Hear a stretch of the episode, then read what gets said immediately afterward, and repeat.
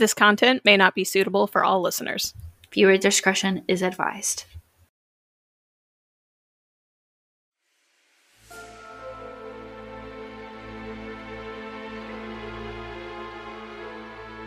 Hello, and welcome back to Shockingly Wicked, a true crime podcast where we bring you true crime cases from the headlines to the hometowns. I'm Brianna. I'm Brittany.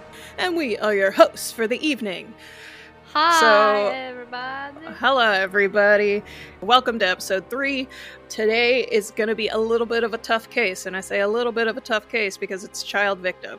And child victims are always tough cases. I mean, all cases are tough cases, but it's it's like you get it in your head. You're just kind of like they had so much life left to live. You know what I mean?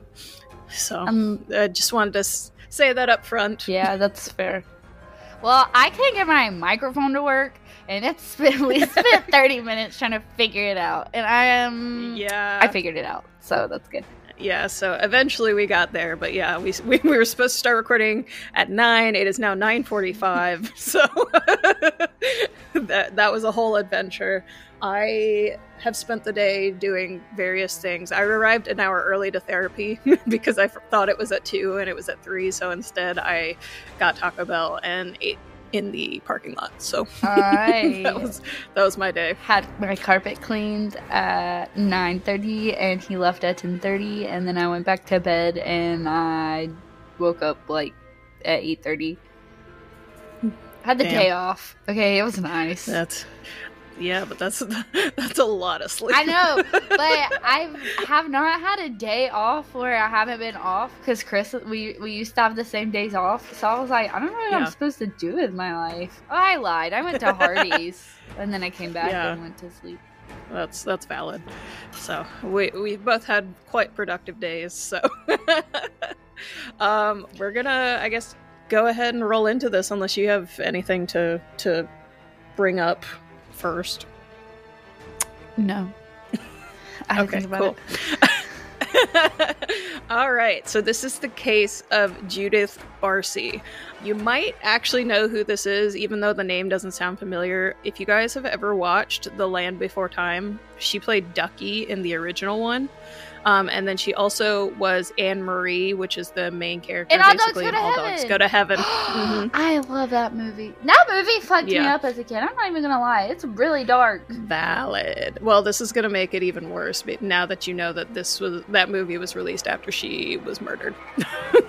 so Oh, they released it after she mur- Oh, that's Well, it, it was it was like the same year, I think, like later in that year. So like it was already done, but yeah, she'd been murdered by the time it was released. th- That whole premise of the movie is like he's her guardian angel, but like she's dying or something, right?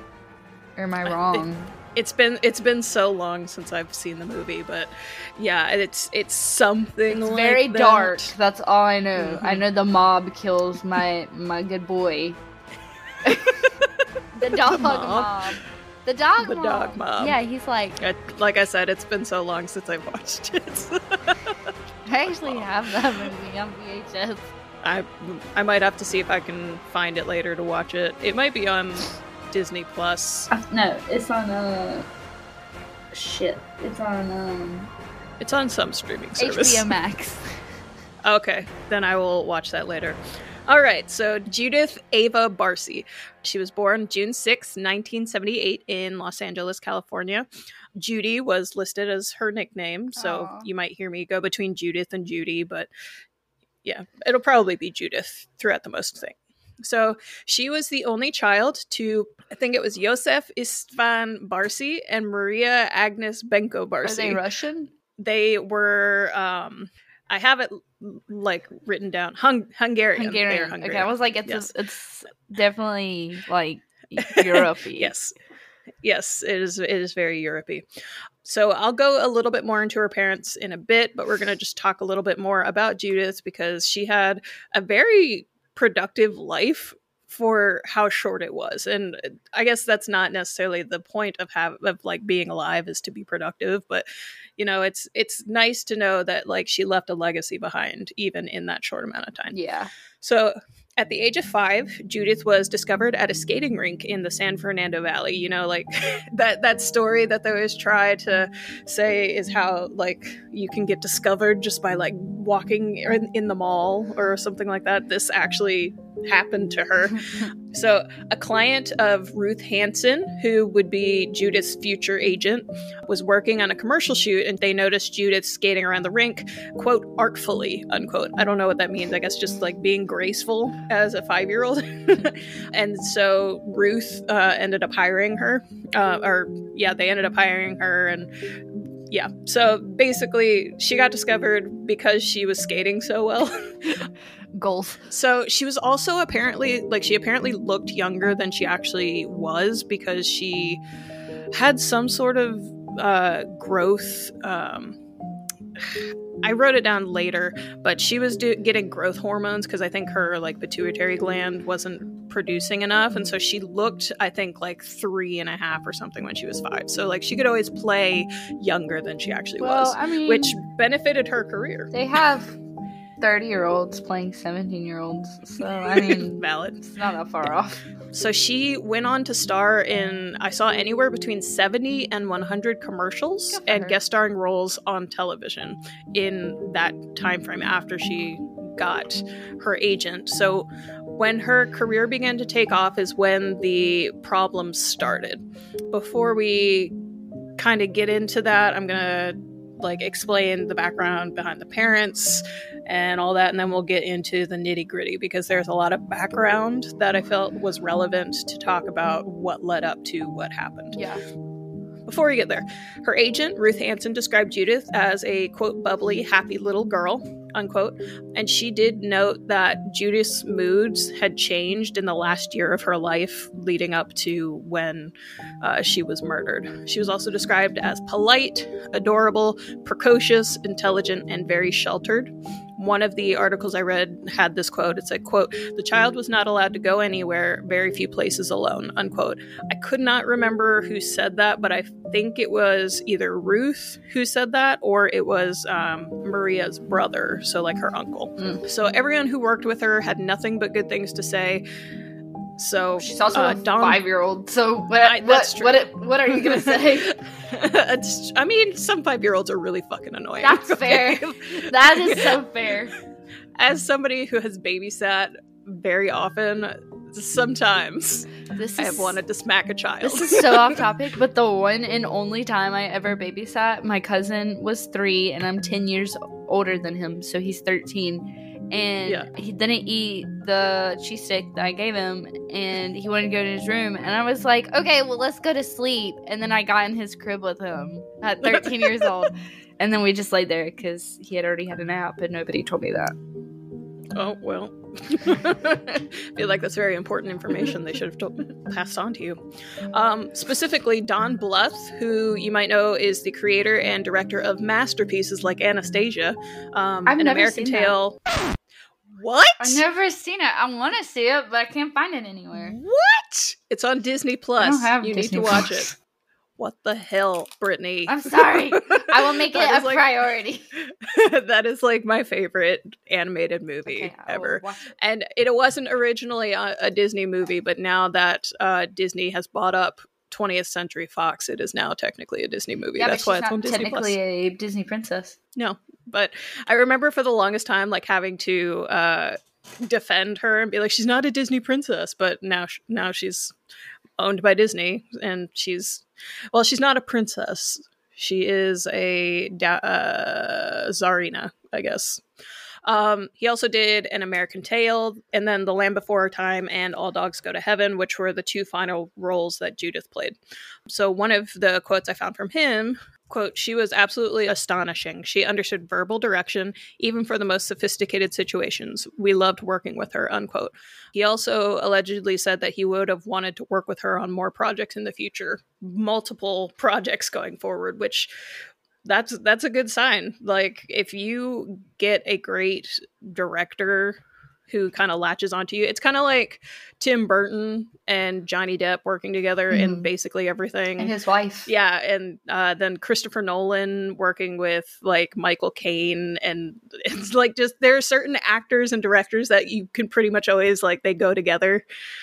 So she wanted to continue into voice acting as she got older because of her experience working with him. Because before that, like I mentioned, she had done a whole bunch of like on camera stuff, but I guess this was kind of like her first like foray into voice acting. Well, and it's probably, and, I'm not a voice actor, so Amanda could probably touch better on this, but that's probably yeah. a lot less pressure I think it is in some ways.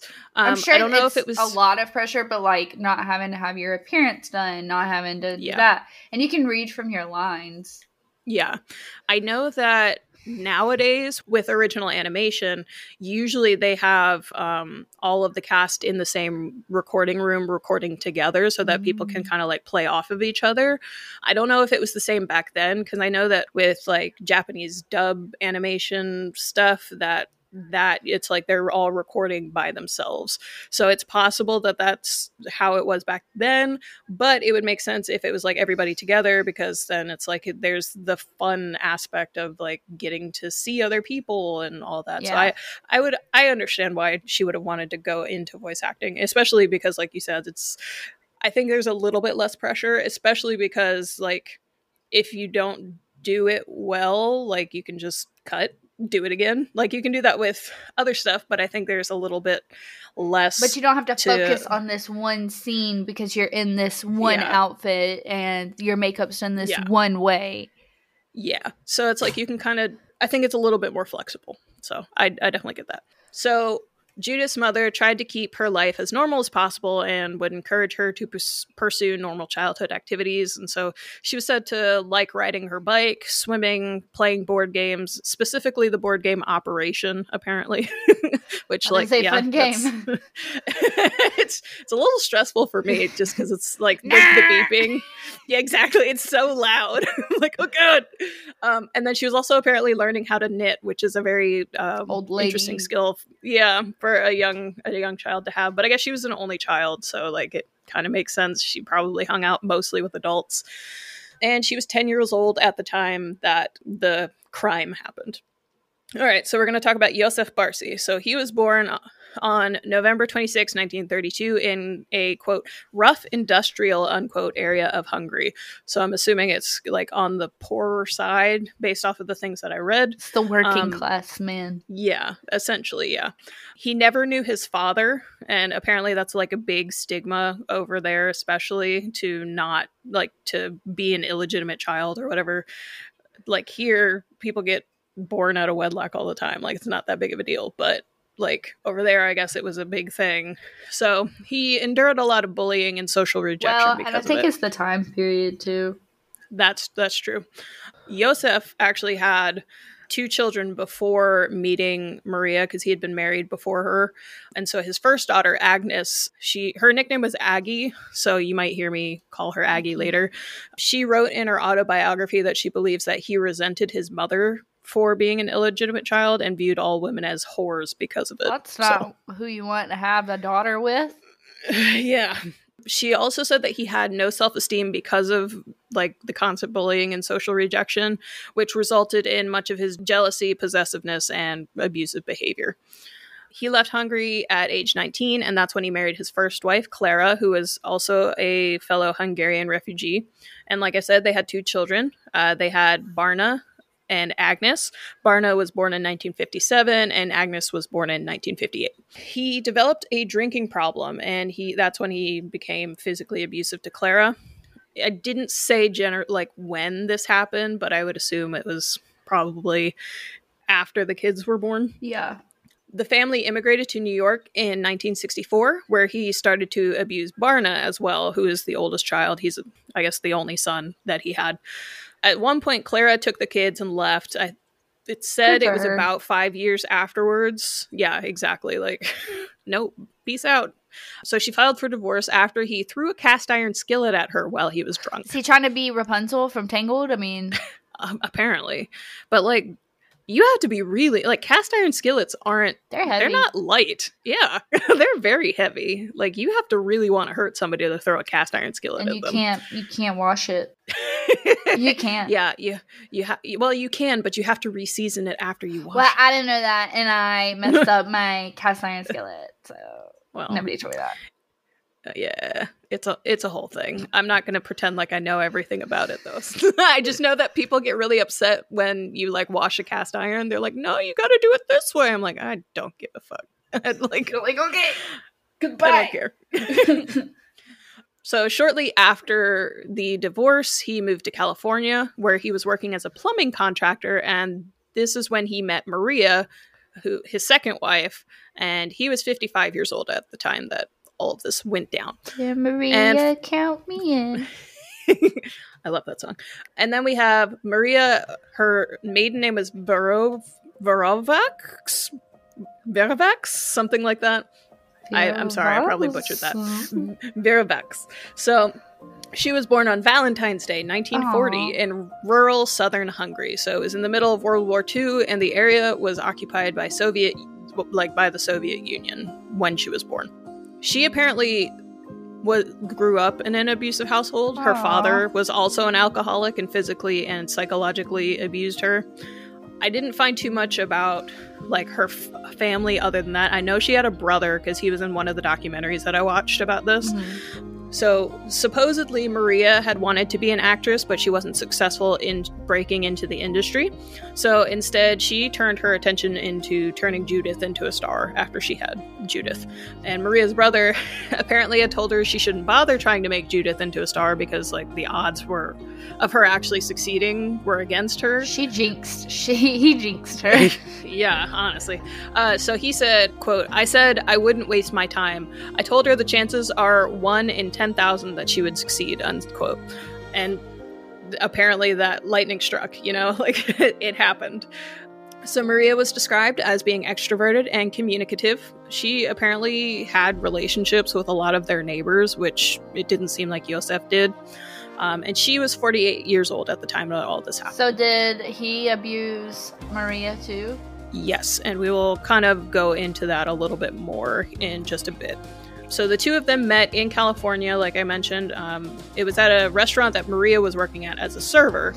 The place was kind of like a hangout and a safe place for immigrants, so that was kind of where they all congregated. Apparently, Yosef paid for drinks with $100 bills, which impressed Maria. Oh, $100 bills. Yeah, I guess because it meant that he was like financially stable or something. Jokes on you. He's a plumber. Yeah, I mean they they make good well, money. they make good money, but she probably was like, "Oh, this man, he's, a he rich CEO." rich. no. So they had both been previously married, but I didn't find any info on Maria's previous marriage. So I'm assuming it d- didn't work out, obviously, but I don't know why. He's said to have been quite charming in the early years of their marriage, but that's typical with abusers. Like that's usually like they're very charming until they know that they've got you, and then that's when their like actual behavior starts to show. So, a little bit more about Judith's career. Her very first role was in a TV miniseries called Fatal Vision, that's based on a true story. The story of that was there was a Green Beret who was murdered his family, I believe. I was like two daughters and mother in Fort Bragg, North Carolina on February 17th, 1970. Um, so she played one of the daughters, Kimberly McDonald, uh, the daughter who was murdered by her own father, along with her mother and sister, which is eerie foreshadowing. So there's some controversy with the story of that movie, but we're not going to go into it. We might, well, maybe in another episode we'll go into it a little bit, but the man claimed that his family was attacked by multiple assailants and instead he was the one who was charged with it. say. yeah so we might we might go into it a little bit but because there was like i said there was a lot of controversy around that.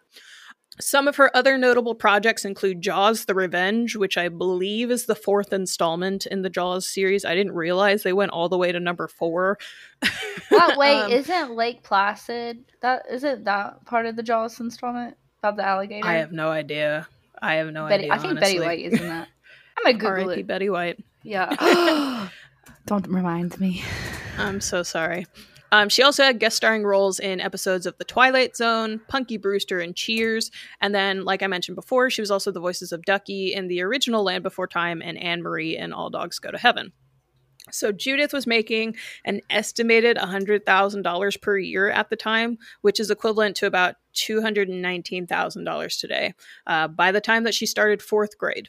Yeah, so by the time she was in fourth grade, she was making all that money, which enabled her family to be able to buy a three bedroom home in West Hills, Los Angeles. And if you know anything about Los Angeles, it's not cheap to live there. it's also a lot of murders take place. The, that's also true. But I feel like that's kind of the case with most big cities. Yeah, but the LAPD don't know what they're doing. yeah, yeah, I know. In that time period, like, I was like, there's a lot to be said about the LAPD, and none of it's good. They were able to buy this house, and in spite of having this like lucrative career and whatnot, she actually attended public school. Good for her. Which, yeah, I mean, I would um, if I had a lucrative career like that. Me neither. Me neither. I'd be like, Deuce's private tutor. Come to me. So this is what I mentioned earlier. Judith was naturally very small. She was standing only at three foot eight at the age of ten, which led her to being cast in roles of children who were younger than she was in real life. Um, the average height of a ten year old at that time, like a ten year old girl, is generally around four foot five. So, like I said, she was like very small like below average. So she had begun receiving hormone injection injections at UCLA to encourage her growth around this time. And this is where we're going to start talking about the abuse that was happening. So, if just trigger warning there, just yeah, it's, it's rough. It can be a little intense. It's nothing. It's definitely more like mental and emotional, but it's still it's still intense.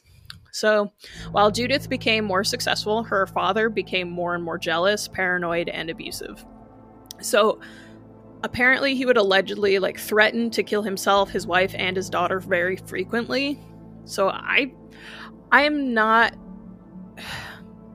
i don't know what i would say was wrong with him but i do think that he had something more than just you know the the self-esteem issues you know i, I yeah. feel like he had a whole lot more going on than we know because yeah. obviously like turning to substance use like that's that's a pretty big like that's a coping mechanism obviously but it's a it's a pretty big indicator that he had some sort of s- something going on that he was running from. Yeah. So his drinking got worse to the point where he was actually arrested three times for drunk driving. Why don't they take his license away? Honestly. So in december of 1986 maria reported threats yosef had made and said he'd hit her in the face and choked her. But unfortunately the police found no physical signs of abuse from when he hit her and choked her. So Maria eventually decided not to press charges because when when you don't have the physical evidence, it's very hard to actually like charge somebody with like domestic violence. That's crazy. Which sucks. I hate that because a lot of the time abusers know that and so they're not going to do, like they're not going to leave marks. so in my state, uh South Carolina, mm-hmm. if you get a, if police get a call about domestic violence, somebody has mm-hmm. to go mm-hmm. to jail. Interesting. Regardless. Because South Carolina is so um it was like number 1 for domestic violence in the United States at one point and like so mm-hmm. they're like trying to take steps because they let it get yeah. so bad. Yeah, that makes sense. But now like oh. regardless like somebody's going to jail. And yeah. you don't you don't like if you decide to press charges it doesn't really matter because then at that point the state will take on the case. So it'll be like the state okay. versus that person regardless if you would press charges if they decide to go that route. But most of the time like, they do. Yeah i feel like that would be better than what a lot of states have because usually if somebody doesn't press charges then there's nothing they can do. Like the state can't take on the case and actually punish this person. And usually, when somebody's in an abusive relationship, they're not gonna want to press charges because, like, well, I don't know. They care. It it depends on the situation, but uh, it's like this part. This is a person that they have cared about. Usually, they start off being like what they think is a decent person like they're charming they fell in love with this one person and then gradually the behavior starts to deteriorate And then I've noticed in a lot of accounts of abuse, people are like, oh, we can get back to that good time. And they're focusing so much on that and like trying to save the person that they end up, I don't know, staying for longer than they should. Yeah. I think. Well, I think that too. they think they can fix the person. Yeah. I think it's it's It's a combination. I think if I remember right, yeah, I think if I remember right, it's it's something like the Cin- the Cinderella complex or Mhm. something. like yeah. you think that you can take, you went from rags to riches. Yeah. Let's see. So after that incident uh, where she called the police, Yosef actually stopped drinking for a bit, but he continued to threaten and abuse both Maria and Judith. Maria allegedly stated at one point that Yosef had threatened to burn the house down if she and Judith tried to leave. Which- That's that's intent. So um he also hit a telegram informing Maria of a relative in Hungary dying to prevent them from leaving America. Like it got to that point where he was like he was controlling her mail, you know, he was controlling like yeah, it Sad. He wanted them basically to just do anything that he wanted and he was going to make it so that they did. Yeah. So even though he stopped drinking, Maria refused to forgive him for what he did during that period, which is absolutely 100% valid. Like, you still did it. It doesn't matter if you were drinking, Yeah. like, you still did it. But according to Maria's brother, he believes that because of that and then just general bitterness that was tied to the drinking, the marriage started to fall apart. And this was a another quote from the articles. So, quote, Barsi told friends he had no f- mother or father, a much more stigmatizing defect in Hungary where families stayed together than in this country. When they fought, she would use it against him, calling him a bastard, according to friends of both, unquote. So when they would argue, she would throw that at him. That probably just set him off Which more. and I'm okay. it's yeah it's not it's not okay but it's just like it's it's one of those things where it's like they're egging each other on almost and yeah it's it was not a good situation at all according to a relative before judith left to go film jaws in the bahamas yosef threatened her with a knife and told her if you decide not to come back i will cut your throat oh, they filmed Jaws in the Bahamas. yes I did not know that. Yes. Well, at least at least the fourth one. I don't know if they if they did the other ones there. So after she finished filming Jaws, they actually went to go visit Maria's brother up in Flushing, New York, where Judith talked to her father on the phone, and he said, "quote Remember what I told you before you left." Referring to the knife incident, according to Maria's brother, uh, the girl, quote, was terrified. She cried, unquote, and dashed off to the bedroom. The mother and daughter cut short their visit and returned to California. So, yeah, it's he had this control over them. He he controlled them with fear, Yeah. and that's gen- I generally feel like that's the majority of what abuse is: is controlling somebody with fear. So, as a result of the abuse that she was experiencing, Judith began to experience many symptoms of trauma and anxiety, such as weight gain. She was plucking out her own eyelashes and pulling out the whiskers of her cat as well. Oh. Um, this is a condition called uh, trichotillomania. Trichotillomania, something like that. Poor cat. I'm sorry. Yeah. This is also known as hair pulling disorder or compulsive hair pulling. So, episodes of pulling are said to be triggered by anxiety. Um, so, she'd been brought to a child psychologist after having a breakdown in front of her agent during an audition. And we'll get right to that after a quick word about our sponsors. The therapist refused to actually discuss the case with the journalist which like that's fair like it's it's you know Mhm. doctor patient confidentiality that type of thing like even when the person's dead like it's it still exists but ruth the manager said that she called after one visit and said and said um the therapist said, Ruth, it is extremely verbal, mental, and emotional problems with this child, and I have to report it to Children's Services. So the case was later dropped, like the case with Child Protective Services, because Maria assured them that she was going to divorce Yosef and move herself and Judith into an apartment she'd started renting in May of that year, which was two months before that conversation happened. She apparently used this place to hide out during the daytime with Judith before having like they were forced to return home at the in the evening But I also saw that she had been the one to go to CPS for help and had been the one to request the case to be closed. I don't know which of those is true.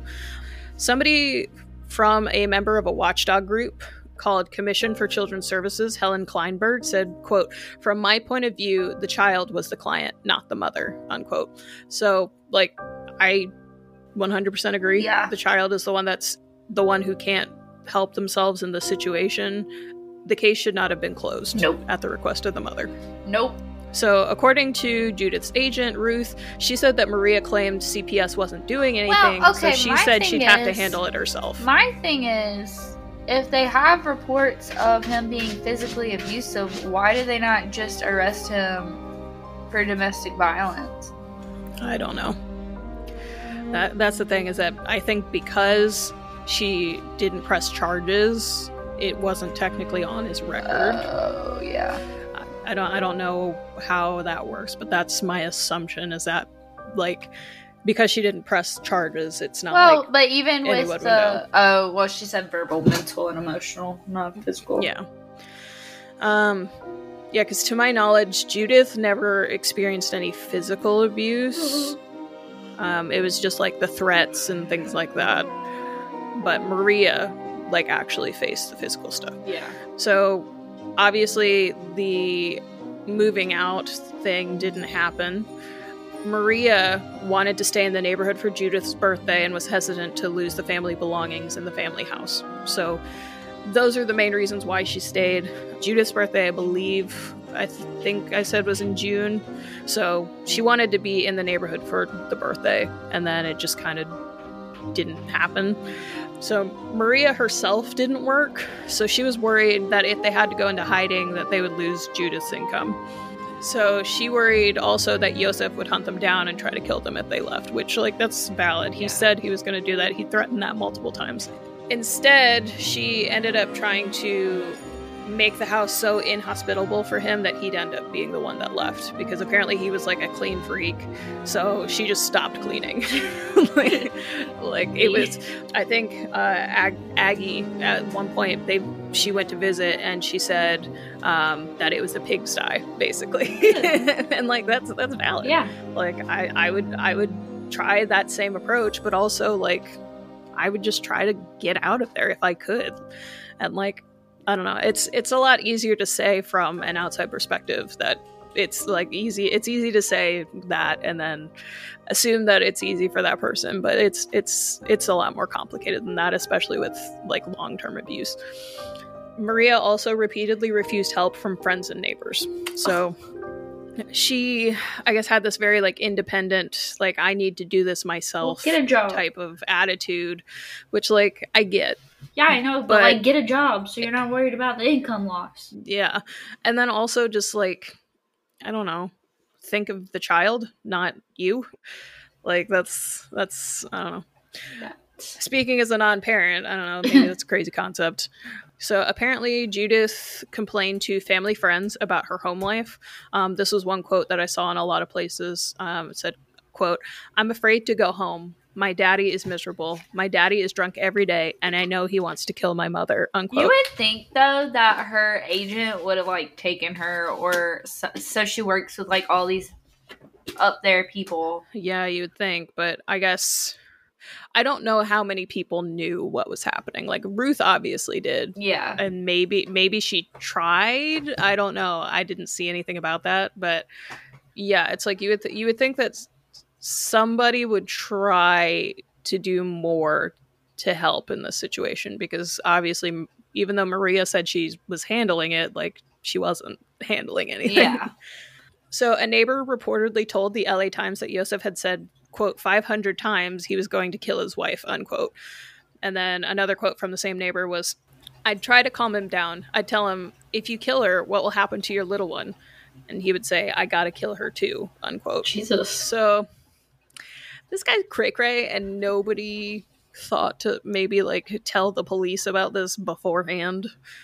Other neighbors allegedly stated he said he'd kill himself and Judith and leave Maria alive to suffer. So, like, Either way, He- he's gonna die in this situation. yeah, like, hello, these are threats that he's not like. It's Not only to you, but your child.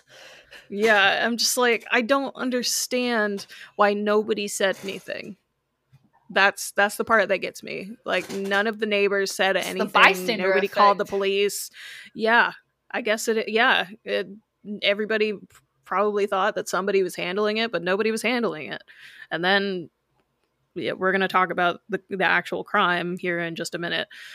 Judith's success most definitely made Yosef's like insecurities worse. Um, I saw there were like two things that illustrated that specifically, but another neighbor stated that Yosef admitted to being jealous of Judith for being able to provide for the family in a way he never could, and he considered her to be spoiled and ungrateful since she didn't know what it was like to have to flee a country at war. And I hate that mentality. People nowadays, like adults nowadays, have that same mentality. It's like, oh, we had it worse in our time, and it's like, yeah, maybe, but isn't that the point of being a parent? You want to make life better for your kids. Yeah.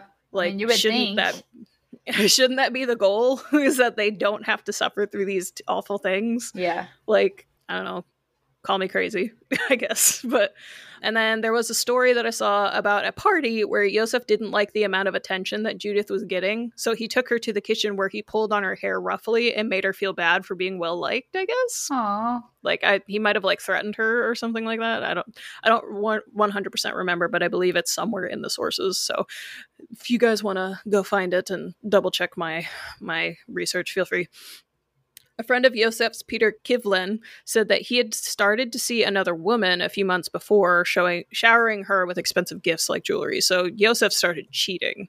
So not only is he abusive, he's a cheater.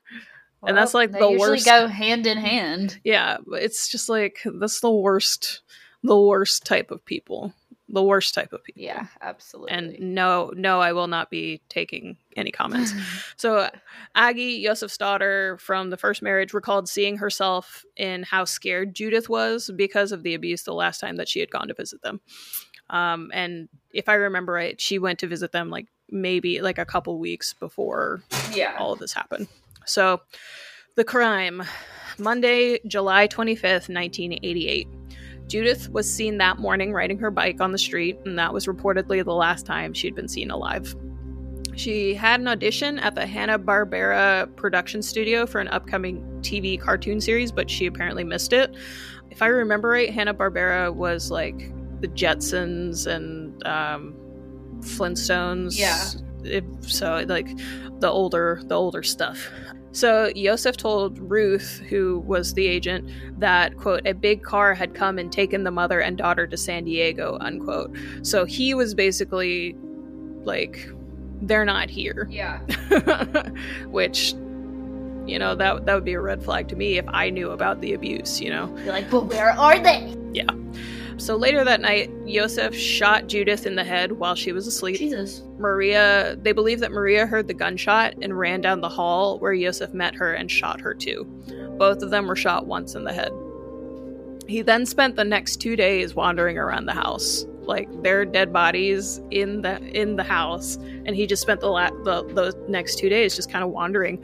Kind of, it reminds me a little bit of um, like Zach Bowen, how it was like two weeks before he ended up murdering himself. Like he was living with this decaying corpse in that in his Two apartment. decaying corpse. Yeah, but I guess two days is a little better than like two and a half weeks. So the day after the shooting, he said in a phone call with Judith's agent that he intended to move out for good and just needed time to quote say goodbye to my little girl unquote. So he was kind of making it out to be like I'm not going to be a problem anymore. And like technically he's not. Uh, because on Wednesday he proceeded to pour gasoline on the bodies and set the two of them on fire. And then he later went into the garage and shot himself in the head with a 32 caliber pistol. So murder suicide, like not like back to back, but murder murder suicide. That's so much like the case that I'm doing. It's also a murder suicide by the Oh, really? dad. Yeah. Ooh, it's intense. So the LA Times reported on July 28th about the murder suicide, quoting a neighbor who stated she'd heard a loud bang around 8:30 in the morning on the 27th that prompted her to call the police. Oh, good. So the quote was, I heard an explosion and I saw smoke rising from the house. My first thought as I ran in to call 911 was, he's done it. He's killed them and set a fire in the house just like he said he would, unquote. That's literally It's what happened. Yeah, I'm just like, you know, if somebody had said something. Well, it seems like they did, but the police didn't do anything about it. So this is presumably the time when Joseph like shot himself, and that's the loud bang she heard. The same neighbor said that Maria had told her the Friday before all of this happened that she was thinking about filing for divorce and moving out. Yosef may have found out about that, or that Maria cashed Judith's $12,000 tax return check before Yosef could get it, and that might have been the catalyst for why he did it then, but that's just speculation on my part. She said, I can't because he'll come after us and kill us, and he's threatened to burn the house down, unquote. So that was kind of like she was considering filing for divorce and moving out, but like she was still scared of him like tracking them down and finding them, which understandable. So Aggie, the daughter, believed Yosef committed the murders because he didn't want to be abandoned. Essentially, the whole "if I can't have you, no one else can" Yeah. mentality, which I I don't know if I'll ever understand that. But maybe you have to be in a certain kind of mindset to believe. If I can't have you, no one can. yeah. And then murder. I guess. I, I don't know. So yeah, it was it was pretty I don't know. I guess at least she didn't suffer anymore. Like she didn't have to deal with the abuse, but she was Well, at only least it was in her sleep. yeah, she was only 10 years old. Yeah. Like that's that's way too young. So The Land Before Time was released 4 months after her death. Um, and she had apparently said that voicing Ducky was her favorite role out of all the ones she had done. So I'm I'm glad that that was able to like come out. And then one of Ducky's famous lines, which is just "Yep, yep, yep," that was engraved on Judith's tombstone. Aw. All Dogs Go to Heaven, which I I couldn't tell if that one or The Land Before Time was her actual last like role because I'm sure that one came out after like one came out after the other, but I don't know if that means that they were recorded at the same time Yeah. or what. But anyway, All Dogs Go to Heaven was released posthumously in November of 1989, so that came out like the year after. The song in the closing credits called Love Survives was dedicated to her as well. Aw. So, Judith and Maria were buried at Forest Lawn Memorial Park in Los Angeles, California on August 9th, 1988.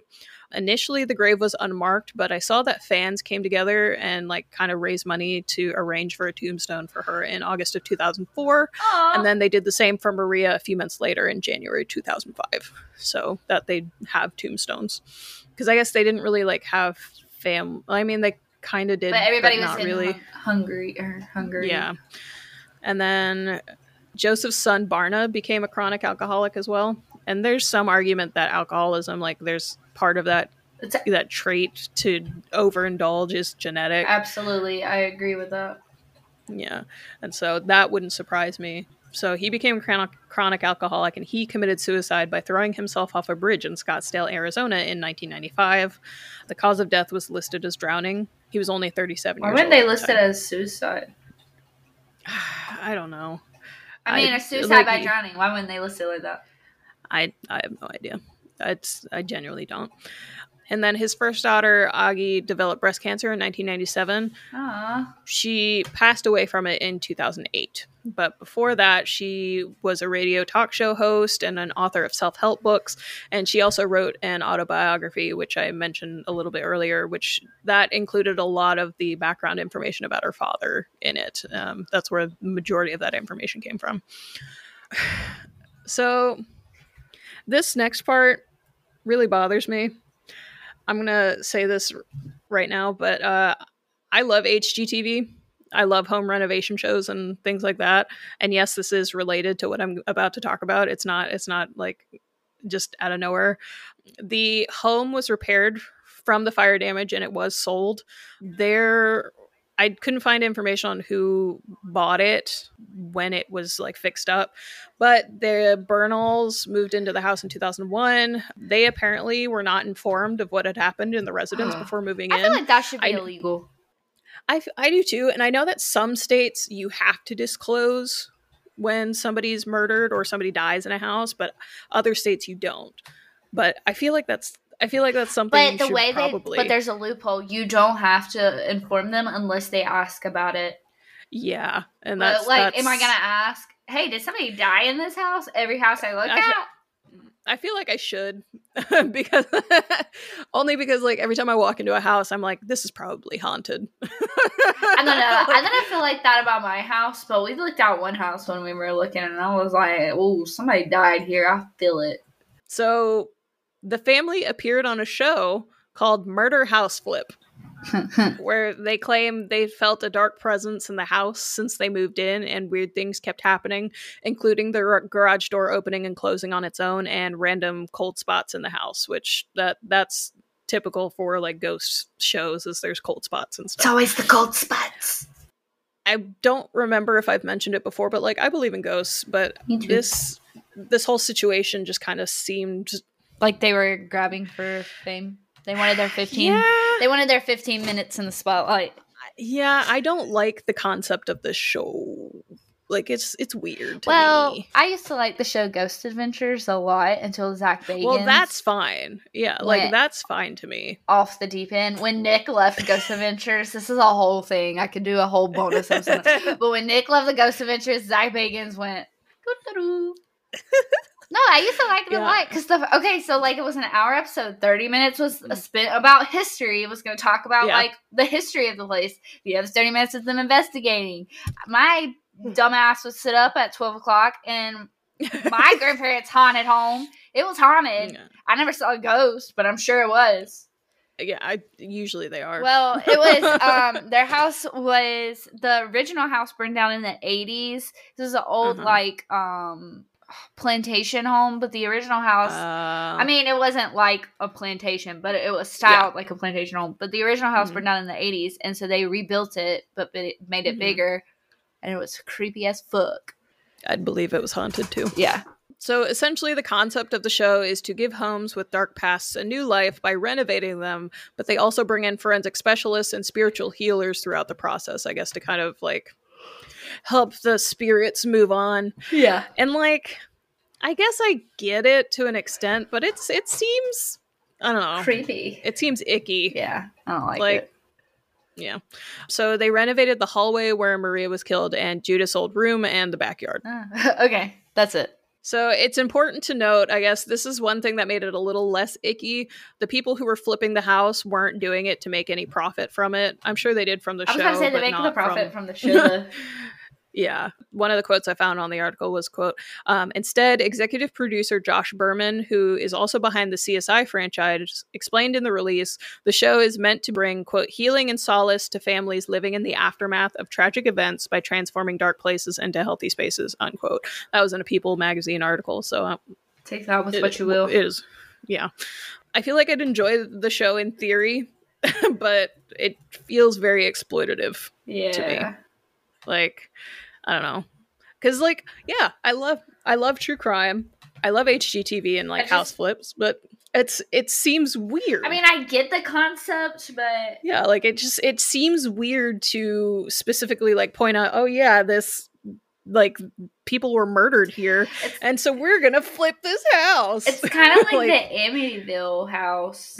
Yeah, that that whole thing was so exploited by the books yeah. and the movies. And so I don't know. I I just felt weird about it, but Which, I felt like I should mention it because it's relevant to the house. I guess it would be different if it wasn't like directly based off of what actually happened.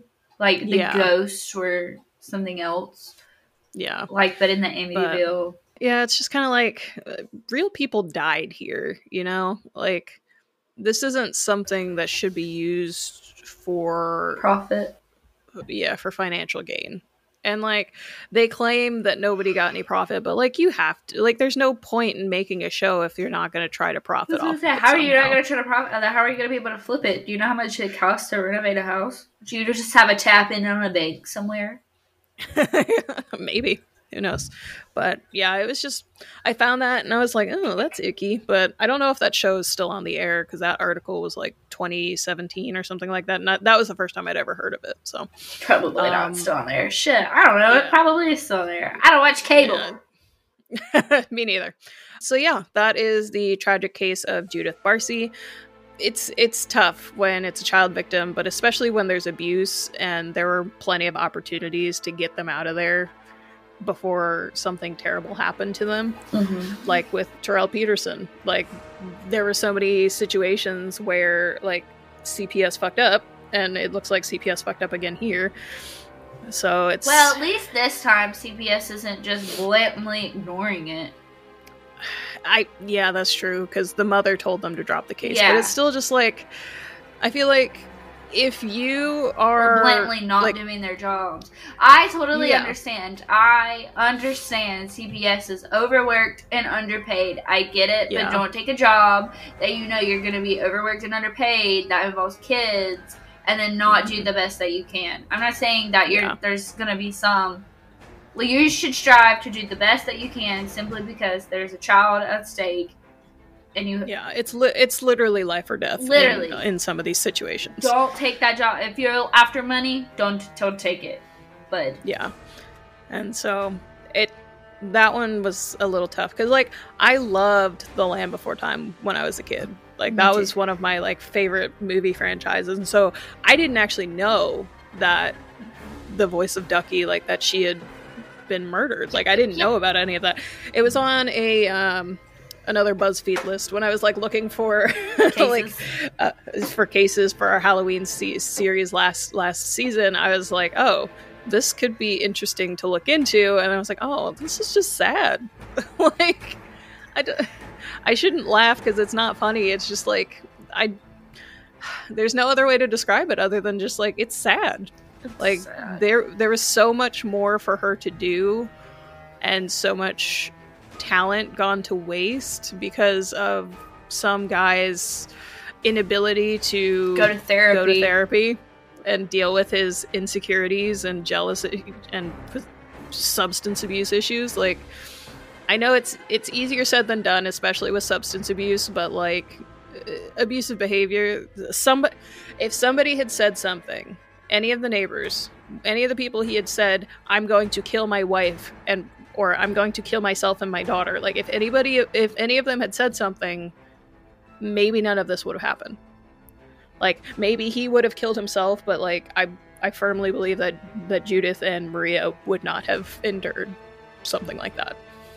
Like i just i don't understand how you can have two marriages the first one ends because you were an abusive asshole and then you just continue to be an abusive asshole but i guess that's a lack of self-awareness for you so What a bastard. agreed good thing he's dead Right. so, we are on social media. you can find us at Shockingly Wicked Podcast on Instagram. You can find us at Wicked Podcast One on Twitter. You can find us on YouTube at Shockingly Wicked Podcast. We're on TikTok at Shockingly Wicked. We are on Facebook. We now have a Facebook page as well as our discussion group. The discussion group is connected to the page, so just search up Shockingly Wicked Podcast and you'll find us. And then we are also uh, on Patreon. It's Shockingly Wicked Podcast there as well. Our website is shockinglywickedpodcast.com. Go check it out. I worked hard on it. And there's a link to the Patreon from the Yes. website. So if you go onto the website, you'll find all of the links for all of our social media as well as our Patreon on there as well. Thank you guys so much for listening. Your support means everything to us. Don't forget to leave a review if you enjoy what you're listening to, and we will see you next week. Bye!